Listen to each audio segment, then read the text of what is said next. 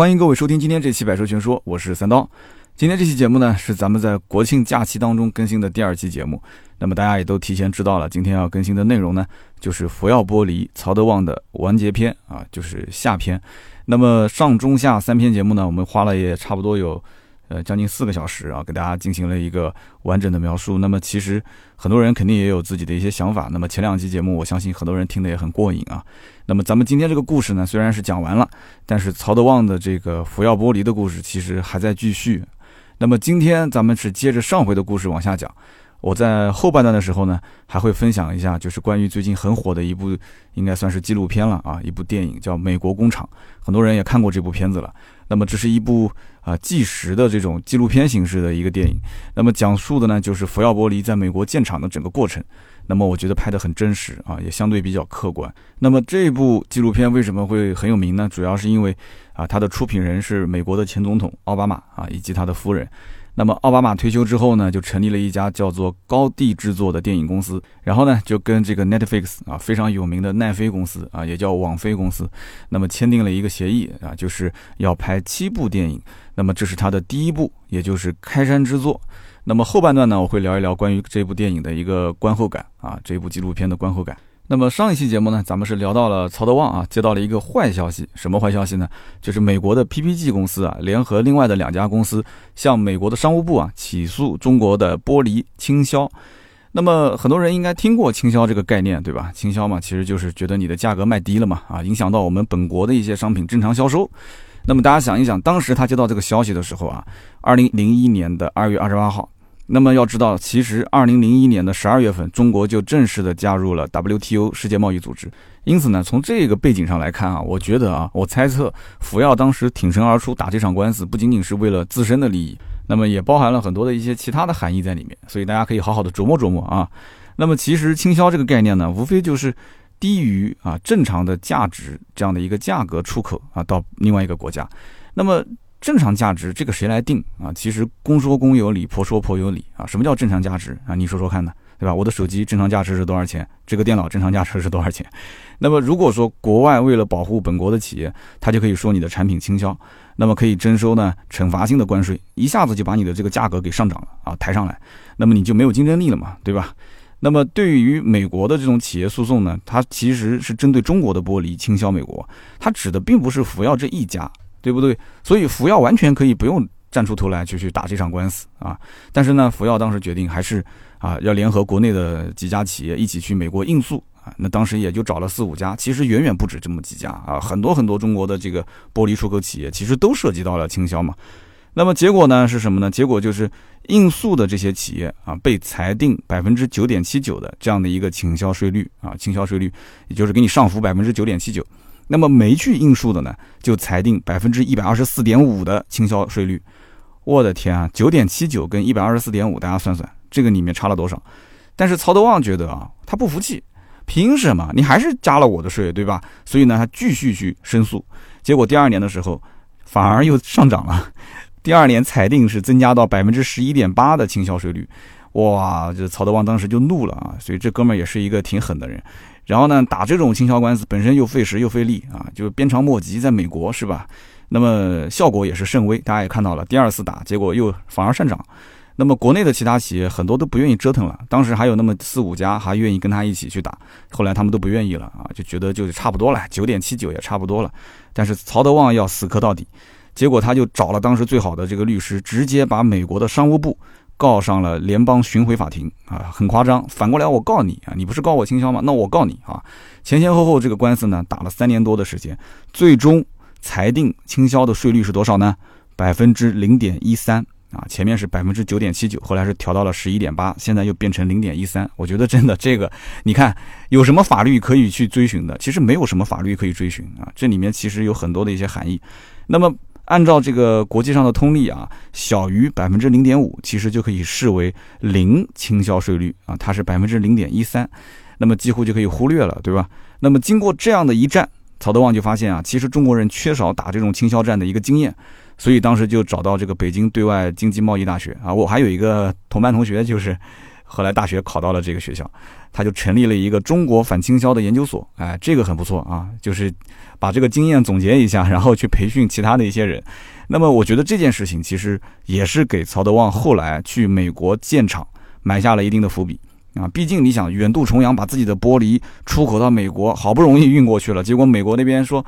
我还要给你加一个倾销税率啊，你的这个价格很很低，它其实成本已经加高很多了，结果美国人说价格还是很低，那这个生意就没法做了，对吧？所以这就是后话。那么曹德旺呢，当时生意是越做越大，名气是越来越响，啊，这个时候呢，大家就知道啊，就是树大招风，很快就有人找上门来了啊。这个时候不是美国人啊，这是咱们自己人。这次呢来了一个大人物啊，这个大人物呢，当时开门见山的就跟曹德旺讲。他说：“这个吉林省的双辽市啊，有一个福法玻璃厂，大家还记得这个福法玻璃吗？啊，当时这个印尼对吧？印度尼西亚有一个工厂啊，也是活不下去了，想找这个曹德旺啊，因为福法玻璃等于是它的原材料的供应嘛，所以他当时要去采购。然后呢，这个大人物就讲说，咱们吉林省双辽市有一个福法玻璃厂，哎，你不是要进原材料吗？那你不如就把这个厂给收了不就行了吗？但是曹德旺打听了一下，首先就发现这是一个国营玻璃厂。”那么其次呢，就是这个厂的员工的编制啊，有两千多人，但是根据它的产能来讲的话，这个人员编制那么超标至少是在七倍以上啊，就养了很多的闲人。那么再其次就是这个厂造出来的这个福法玻璃啊，质量很一般，基本上用作一些建筑玻璃是可以的，但是它要做汽车玻璃肯定用不了啊。那么再最关键一点就是什么？就是这个工厂啊，负债六亿多。我的个天哪，六亿多的负债，那这一接手，这不就是个烫手山芋嘛，对吧？所以曹德旺肯定是不愿意接手，但是也不想得罪这个大人物。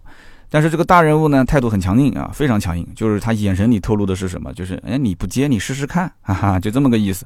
那么最后呢，曹德旺也是没办法啊，就提出了几个要求啊。首先就是这个工厂啊，能不能走破产的程序啊？为什么要走破产程序？大家都知道啊，这个走了破产程序之后啊，他就可以把这个工厂的债务啊剥离掉。啊，反正该不还的钱就不还了，供应商的钱能不还就不还，银行的钱不还就不还了。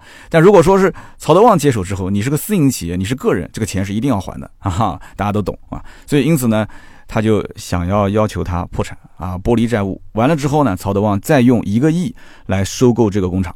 那么收完之后，这个一个亿的钱怎么用呢？其中一大部分啊，把这个钱用来安置这些工人啊，然后再剩下来的钱呢，改造工厂。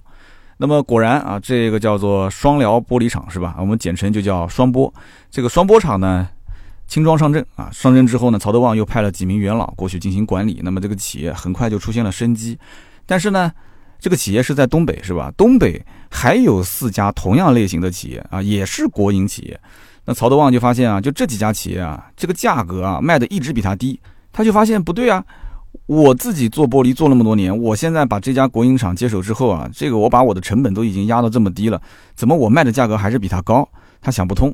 那么后来调查之后就发现啊，其实呢，其他几家都是亏着在卖，啊，就每个厂的经营其实都是举步维艰啊。曹德旺当时一看就懂了啊，原来是这么回事啊，国营厂啊亏着卖。那么曹德旺当时立马就决定来个狠招啊，怎么个狠招呢？当时呢，这个八到十月份是旺季啊。旺季的时候，按道理讲，价格应该是上涨的，对吧？啊，那么曹德旺当时就放出了一个消息，就是说今年我们的旺季出货价格每一吨八百块钱。那么这什么概念呢？当时市场上正常价格应该在一千一、一千二啊，这个八百块钱就是远远低于成本价这么一个报价。那么曹德旺的这个消息一放出去之后呢，其他四个这个厂商啊就坐不住了，我的个天呐，立马要求进行谈判啊，说你这是啊，他不能说是倾销啊，他就是说你这扰乱市场啊。但曹德旺心想，你说我扰乱市场？那你这四家公司一直都是卖的那么低的价格，你怎么不说自己呢？好，那么就上了这个谈判桌啊。老曹当时就把对方的老底都给揭了啊。你们从哪边贷的款啊？你们每一年亏多少钱，我都心里有数啊。你们几个厂到底现在想做什么，想干什么？那么把这个老底接完之后呢，几个这个国营厂也就没什么话可说了啊。大家就签了个协议，就是今后呢，我们都按照成本价以上来进行销售。结果呢，到了年底啊，旺季过去之后，又变成了淡季。啊，因为冬天嘛，很多一些建筑工地啊，它不太好去去安装玻璃。那么淡季的时候，这几家国营厂又开始迫于产能啊，迫于库存的压力，忍不住又开始低价销售。那么曹德旺当时一看，你这不是出尔反尔吗？对不对？但是他们不卖也不行，资金链就断掉了，很多钱都是从银行贷的。所以呢，曹德旺当时就出了一个狠招啊，又是一个狠招。淡季的时候啊，我不卖了。啊，曹德旺不卖了，他不销售了，停止销售。这个时候啊，曹德旺这个双辽玻璃厂的厂长就坐不住了，就说：“这老曹，你这这这怎么想的，对吧？你说你旺季你把价格呃低了往外甩，你现在淡季的时候又不卖了，你这不是把这个工厂往死里整吗？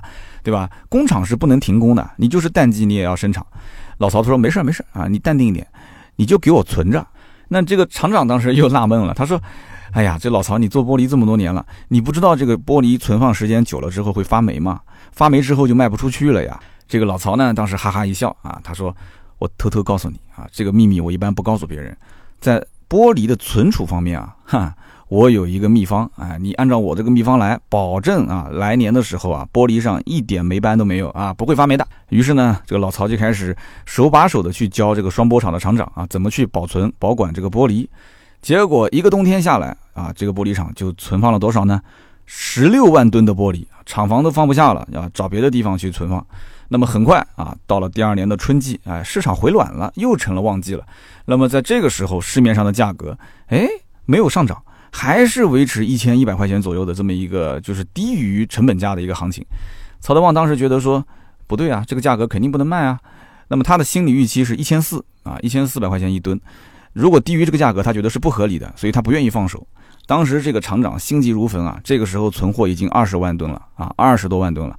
那么曹德旺当时讲说：“你不要着急啊，你不要着急，你把东北区域的经销商全部喊过来，给我开个会，我来动员动员。”这厂长心想说：“你这当老板的怎么又开始干销售了呢？啊，那你价格给的不到位，你就光靠一张嘴，你把他们喊过来有什么用呢？”对不对？东北的兄弟都是看台线的啊，这不是听你一张嘴吹牛。你要说吹牛，那东北兄弟个个呢吃着烧烤都能跟你吹得上天，是吧？那结果呢，这个就硬着头皮把这一百多个东北的经销商就给喊过来了。那么结果呢，在会上啊，曹德旺当时态度非常强硬。大家本来以为曹德旺过来就跌软了，说：“哎呀，求求你们啊，过来买我们的货啊！啊，我仓库里面堆不下了。”结果曹德旺啊，气定神闲啊，在会上开门见山就说。说我老曹玩玻璃的时候啊，你们这些人还在当时穿着开裆裤玩泥巴呢啊！你们这些经销商跟我们厂家其实是利益共同体。如果说你我之间搞对立啊，你们把我们这些厂家玩死了，你们早晚也是死。你们说对不对？那么底下人当时一看，这不对啊，这气氛，这不是来求人的态度啊。好，那他就接着说了，他说：“你们看一看啊，东北的四家国营厂。”这几家厂淡季的时候是很缺钱的，对不对？他们缺钱的时候，你们就开始打压它的价格，拼命的进货啊，远低于成本价去进他们的货。那么进完之后呢，到了旺季的时候，好了，你们就开始拿淡季的这个货出来卖。然后呢，你旺季的时候呢，少量进货，少量进货，它厂家的这个产能不出来了吗？你又逼着它再以更低的价格进行。啊，这个销售，你就一直压着这个四大国营厂啊，让他们去低于成本线去把这个货卖给你啊，你们觉得这么玩很爽是吧？好，那今天我曹德旺就告诉你啊，我老曹不爽了。我跟你讲，在座的各位啊，我什么都缺，就是不缺钱啊。这个厂子一年亏一个亿，对我来说啊不算个事儿。所以你看啊，这个人有钱啊，他就是硬气啊，讲话的时候那个腰板子挺得直直的，是吧？然后老曹接着讲，他说呢，现在是旺季是吧？这个旺季马上价格肯定就要继续往上涨，你现在拿淡季的价格来买是吧？你想都不要想。那么四家的这个国营厂，他们能给你们多少货？你自己去打听打听。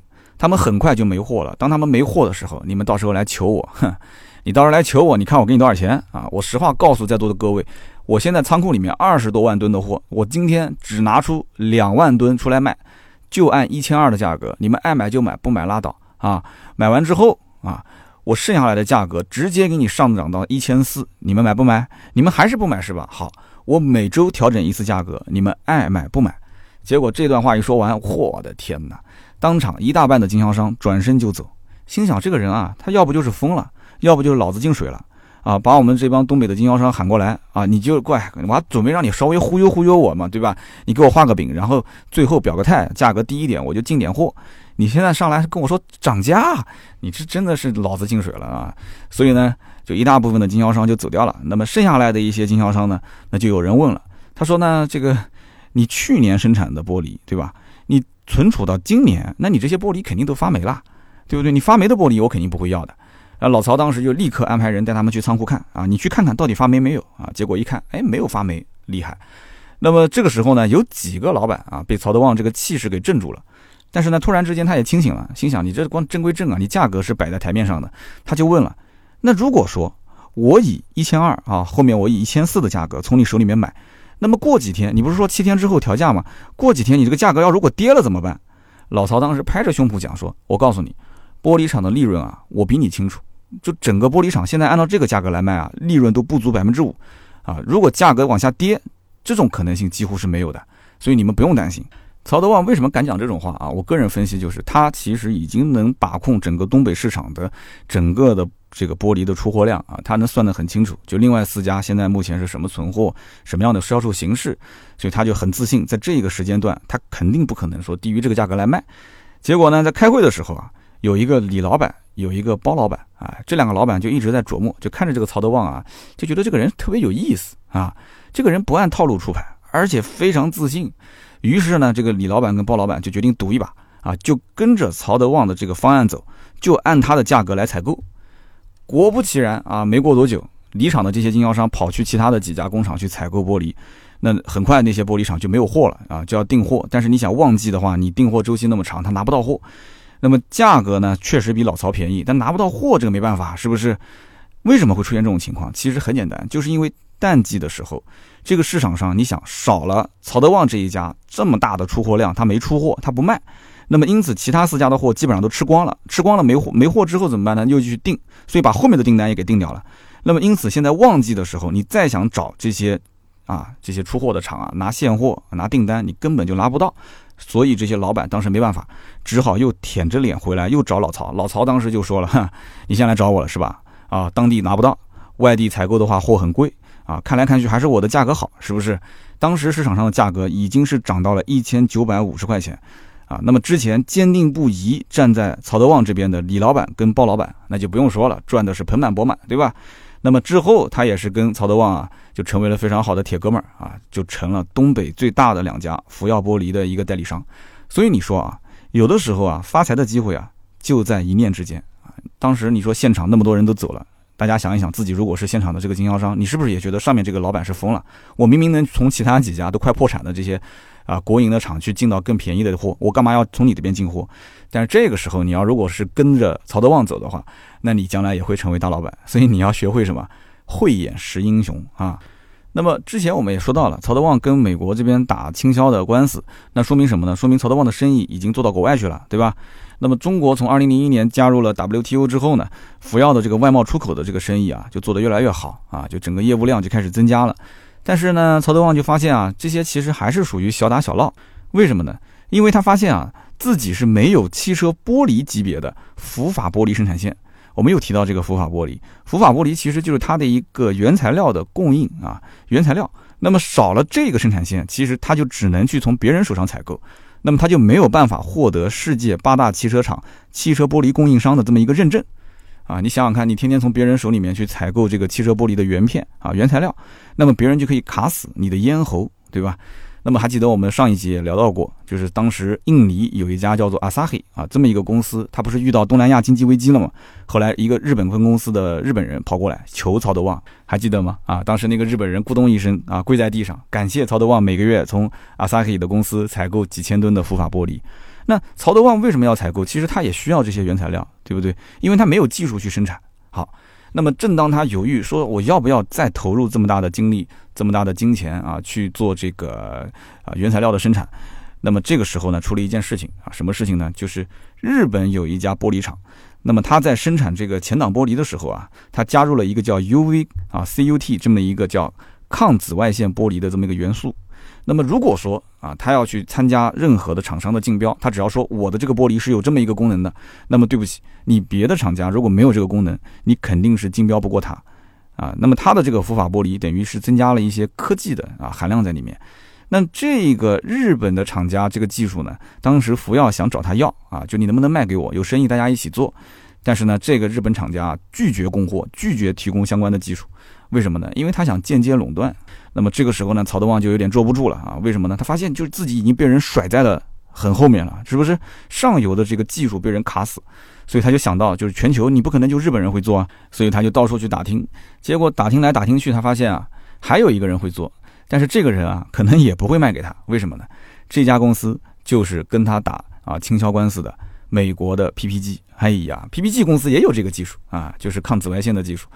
那么大家不要忘了，这个时候是两千零四年，正好当时这个 PPG 的官司是打到尾声，还没正式结束啊，就是曹德旺跟他应该讲正在对峙的时候。那么没办法，老曹烦不了那么多啊。中国有句古话叫什么？什么冤家宜解不宜结是吧？不不不是这句话，是另外一句啊，叫只有永恒的利益，没有永恒的敌人。于是呢，这个老曹就买了飞机票，直接飞到美国啊，舔着脸哈去联系 PPG 的老总。哎，结果人家 PPG 老总也见面了。他说：“这个你要谈打官司的事情，我就不跟你聊；你要谈其他的合作呢，我们可以谈一谈，因为有钱大家挣嘛。”老曹一看说：“哎，这哥们儿也挺有意思啊！我估计 PPG 的老总也觉得中国这哥们儿也挺有意思，能屈能伸啊，对吧？”然后两个人就见面，就一顿这个胡侃。这个老曹呢，本身就是一个能侃的人啊，能忽悠的人，他就跟人家这么说：“他说你看啊，全球汽车玻璃的老大也就那么几个，对吧？一二三四五，哎，你 PPG 排第五，我排第几呢？我排第六，我在你后面。”所以你看，我们两个人互相撕，撕来撕去有什么意义呢？我们两个人撕，前面一二三四名很开心啊，对不对？所以不如啊，我们俩一起合作，我们俩闷头挣钱。你看中国的整个的汽车玻璃，对吧？基本上都是我老曹一个人在做啊。我跟你讲，以后中国汽车市场啊，大的很啊，要想多大有多大啊，我说出来都能吓死你。中国以后马路上的车。每两辆啊，我敢保证有一辆装的就是我福耀玻璃啊！我估计他当时就这么吹的啊，你信不信？结果就这么一忽悠，哇，这 PPG 的人立马如梦初醒啊，觉得这个就是一座金矿啊，于是呢就决定说可以啊，我可以把我的福法玻璃的这个技术啊转给你。那么老曹当时一想说，哎，这个事情就成了。但是呢，他心也比较大，他就问，他就试探性的问了一下，说那你能不能把这个技术啊独家转让给我？就想锁死其他的一些国内的这个玻璃生产企业啊，但是这个 PPG 老总一听啊，他也不傻啊，当然不可以了，对吧？转身又卖给了中国七八家的玻璃厂啊，人家也会挣钱是吧？不过呢，因为啊福耀有了自己的福法玻璃生产线，就是原材料的供应他自己可以供应了嘛，所以福耀就顺利的拿到了世界八大汽车厂汽车玻璃供应商的认证。哎呀，这应该讲是一个历史性的时刻。但是你看，最关键的技术还是在别人手里面啊。那么到了二零零八年的时候，美国发生了金融危机啊，很多人都知道，对吧？什么房利美啊、房地美啊这些公司都出问题了啊，雷曼兄弟也出问题了。当时就传言啊，传言什么呢？传言美国通用汽车公司要申请破产啊，确实也是二零零九年的时候，这个通用公司就申请破产十一条。那么福耀呢，是通用的供应商，当时很多的供应商啊。都不太敢去给这个通用供货了。你想，这就是很麻烦的一件事情了，对吧？大家都没有信心给你供货了，那你这个工厂肯定要停工啊。那么为什么不愿意供？是因为本身啊，像这种啊大金额的这个原材料的供应啊，它都有一个账期啊，不是说是现货现结的，账期一般情况下都是三个月以上。但是三个月之后，你通用它在不在都不说不定啊，对不对？所以怕就是破产之后这个钱收不回来，很多人就不供了。那么福耀当时的高层领导的意思也是啊，提醒曹德旺，就是说我们就不要给他再供货了，防止出问题。但是曹德旺不肯啊，曹德旺为什么不肯？老曹就做了一个分析啊，老曹觉得，首先啊，两千零九年刚刚上任这个奥巴马的政府，他肯定会出手救这个通用公司。为什么他会救？他当时就跟下面的人就分析了，他觉得说美国汽车工业的这个衰退啊，跟几个方面有关。首先是美国汽车工人联合会。啊，一会儿我们在讲美国工厂的时候也会提到这个，这个简称叫做 UAW 啊，UAW。那么这个组织实在是太强势了啊，那么造就了美国汽车工人的一个高福利啊，但是低效率的这么一个状态。那么另外一方面呢，就是美国的油价很便宜，那么美国的汽车生产企业啊，就生产的都是一些很笨重的油老虎啊，所以你看日本车在美国后来卖得很好，什么原因？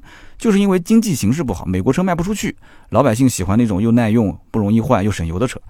那么再往后看呢，美国人啊，他又少不了汽车，对吧？美国是一个生长在轮子上的国家，对吧？所以美国他，你想连高铁都修不了啊？高铁为什么修不了？我以前看过一个文章，特别有意思啊，就是每个州都有自治啊，反正你修修修到这边，这边不愿意；修到那边，那边不愿意啊。然后很多的土地都是他们自己的啊，就是可能这个人买了这块地，你得绕着走，所以就搞了半天，就是高铁修不起来。所以呢，去哪儿啊，你都得开车，那么需求量呢又很大。对吧？车的你想八年十年，你总得要换，是吧？哪怕你的二手车的保有量大，那总归有人买新车。所以美国不可能靠这个完全依赖进口。那么因此，美国的汽车工业还是要保留。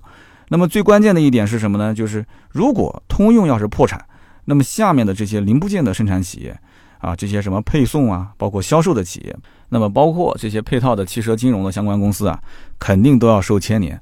那这么一算的话，那整个美国可能数百万人都要失业了，是不是？所以奥巴马政府一定会去花钱救通用。而且老曹又讲了，他说：“你看看美国的国债，你跟美国的国债比起来的话，那这个钱简直就是九牛一毛，是吧？啊，死猪不怕热水烫嘛，是吧？所以呢，就得出这么个结论啊，通用不会破产，咱们继续供货吧。啊，那么结局大家也都知道了。”对，这个政府确实是出面救了这个通用啊，不仅仅是通用，其实三大汽车厂啊，美国政府都救了。所以呢，曹德旺这次算是赌赢了。那么我个人分析啊，也正是因为这件事情，其实福耀和通用的关系应该讲是变得更铁，是不是？别人都不供货，哎，中国那边还有个福耀，还有个叫曹德旺的，天天给我供货，你就不怕我破产吗？啊，那么甚至有可能因为这件事情，老曹啊。啊，阴差阳错可能就认识了奥巴马，这是我的猜测啊。但是我不是凭空猜测。那么我讲一个故事，大家其实就知道了啊。我的猜测是有来由的。有一次呢，曹德旺去参加这个安永企业家的评选，这是一个全球的企业家评选比赛啊，全球的不是中国的。所以呢，在当时呢，现场有一个评委就问了曹德旺一个问题，他说：“呃，你是做汽车玻璃的是吧？啊，那美国通用就是你的这个客户了。”老曹一听就懂了，他说：“是的，是我客户。”他说啊，那美国通用汽车公司它都已经破产了，那对你的公司的影响是不是很大呢？老曹当时就说了，首先啊，美国通用公司没有破产，人家只是申请破产十一条，没真破产。那么其次呢，啊，开始他就巴拉巴拉巴拉就开始说刚刚我前面讲的那一套分析，结果这一套分析说完之后啊，评委听的也是非常的幸福。关键是什么呢？关键是现场还有一位曾经是到过美国啊，去调研过美国通用破产相关新闻的记者。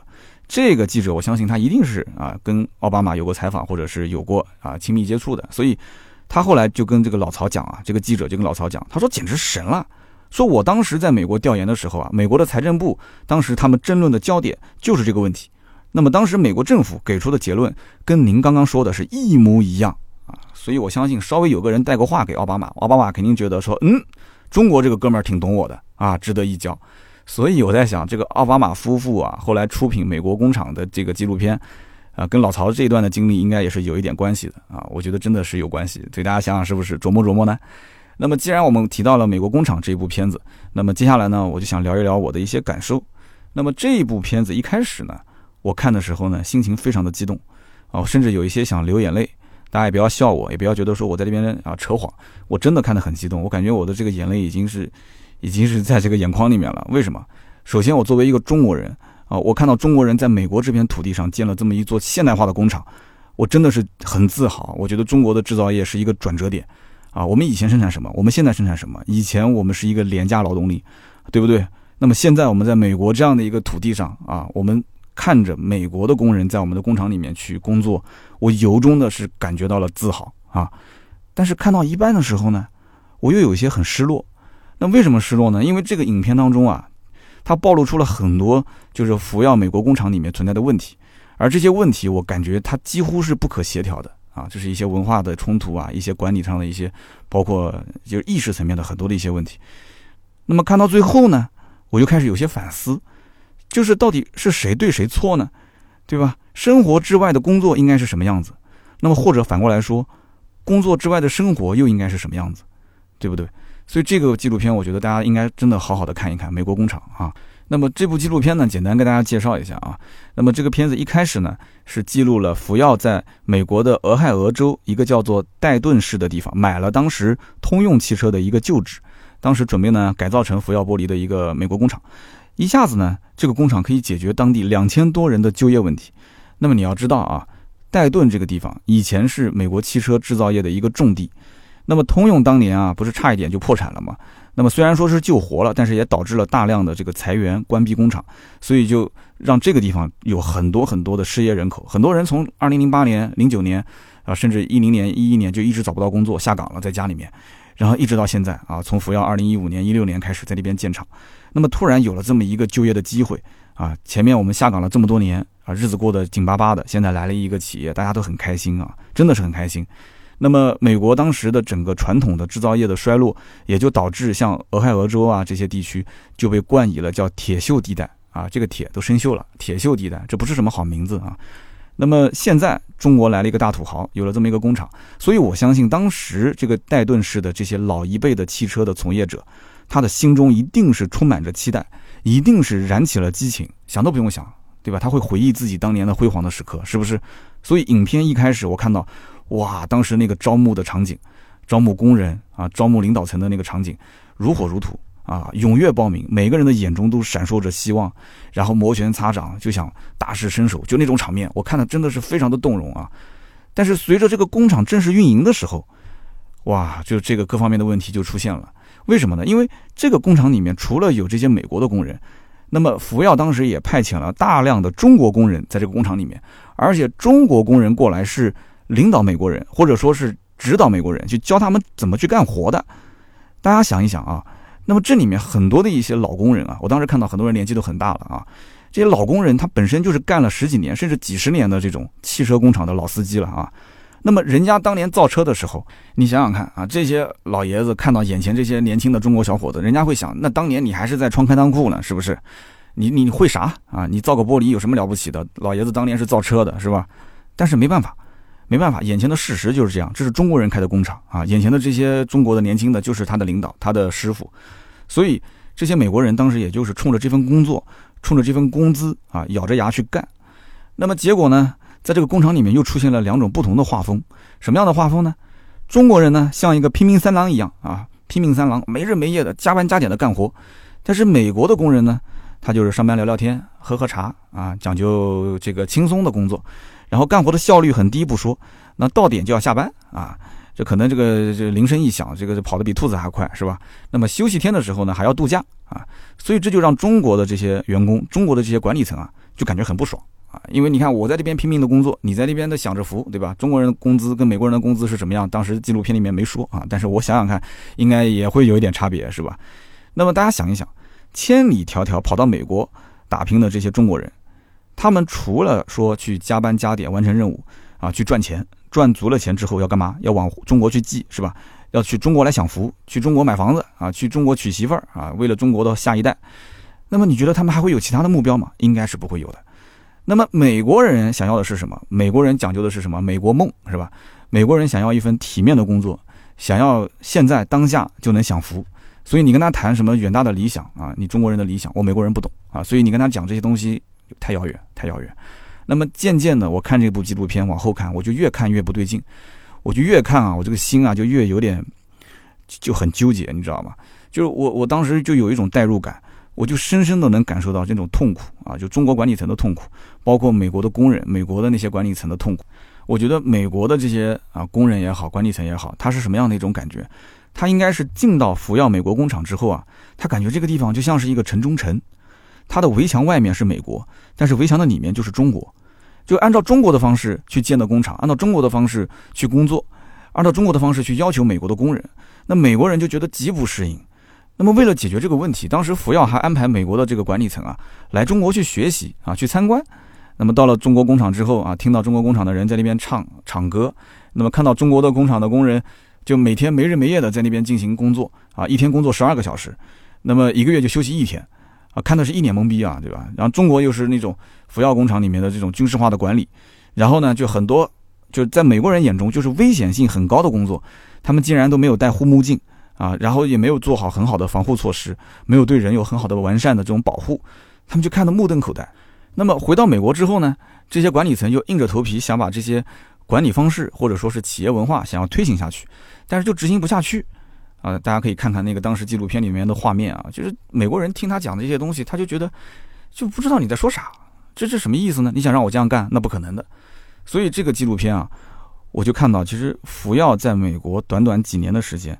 前前后后离职了三千多人，大家想一想，这个工厂当时一共才招了两千多人，三千多人离职，就说明这个工厂整个的员工啊，前前后后就已经换了，可能都不止一轮了。那么几乎所有的美国的这些高管全部离职，所以我在想，中国的高管有多少离职的呢？那么中国的高管有多少犯了错误被撤职的呢？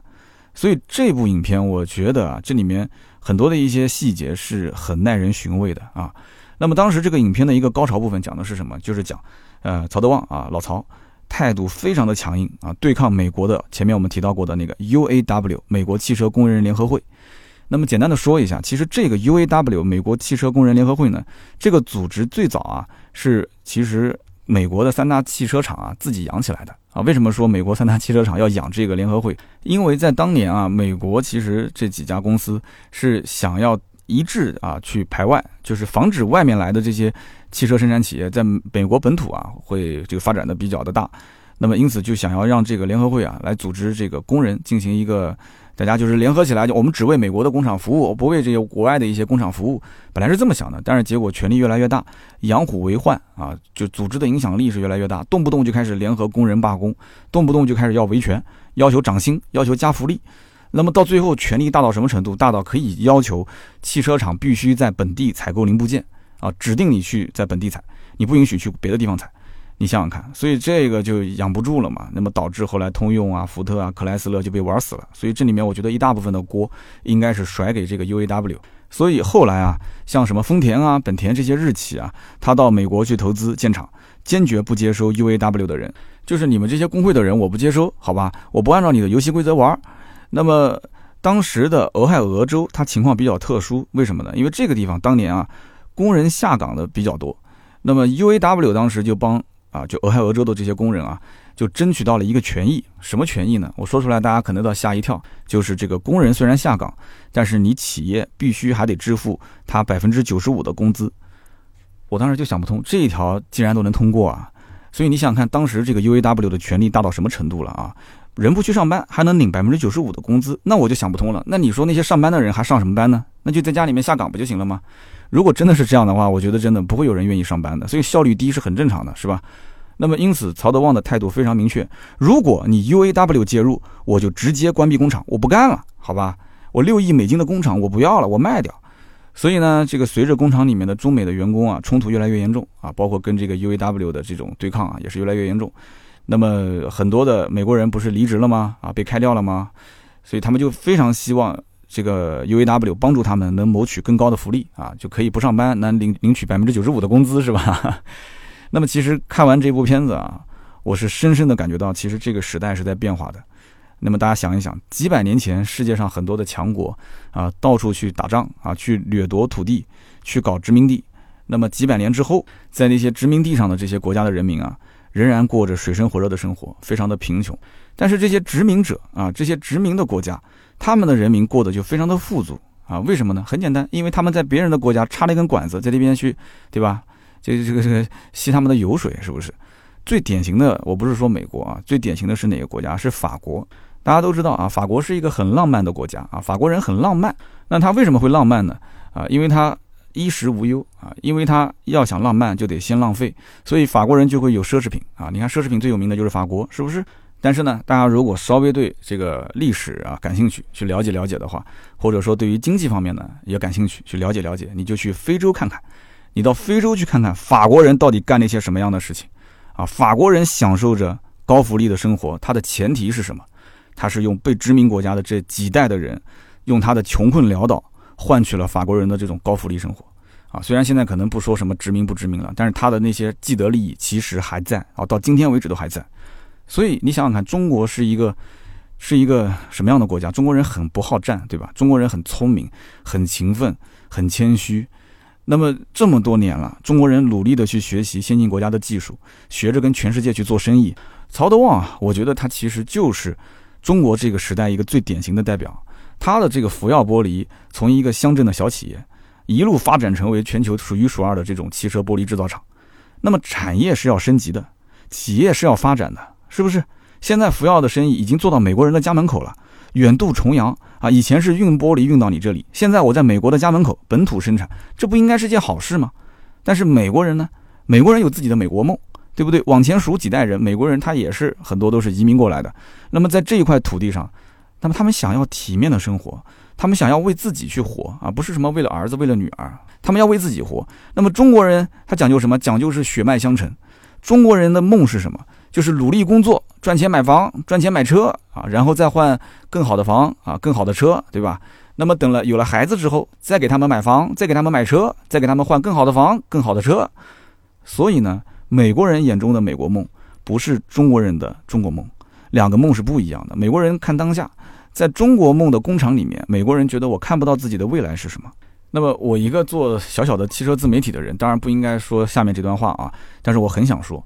我想说什么呢？我想说，其实福耀玻璃美国工厂，它最应该做的是找一个可以给美国人造美国梦的人。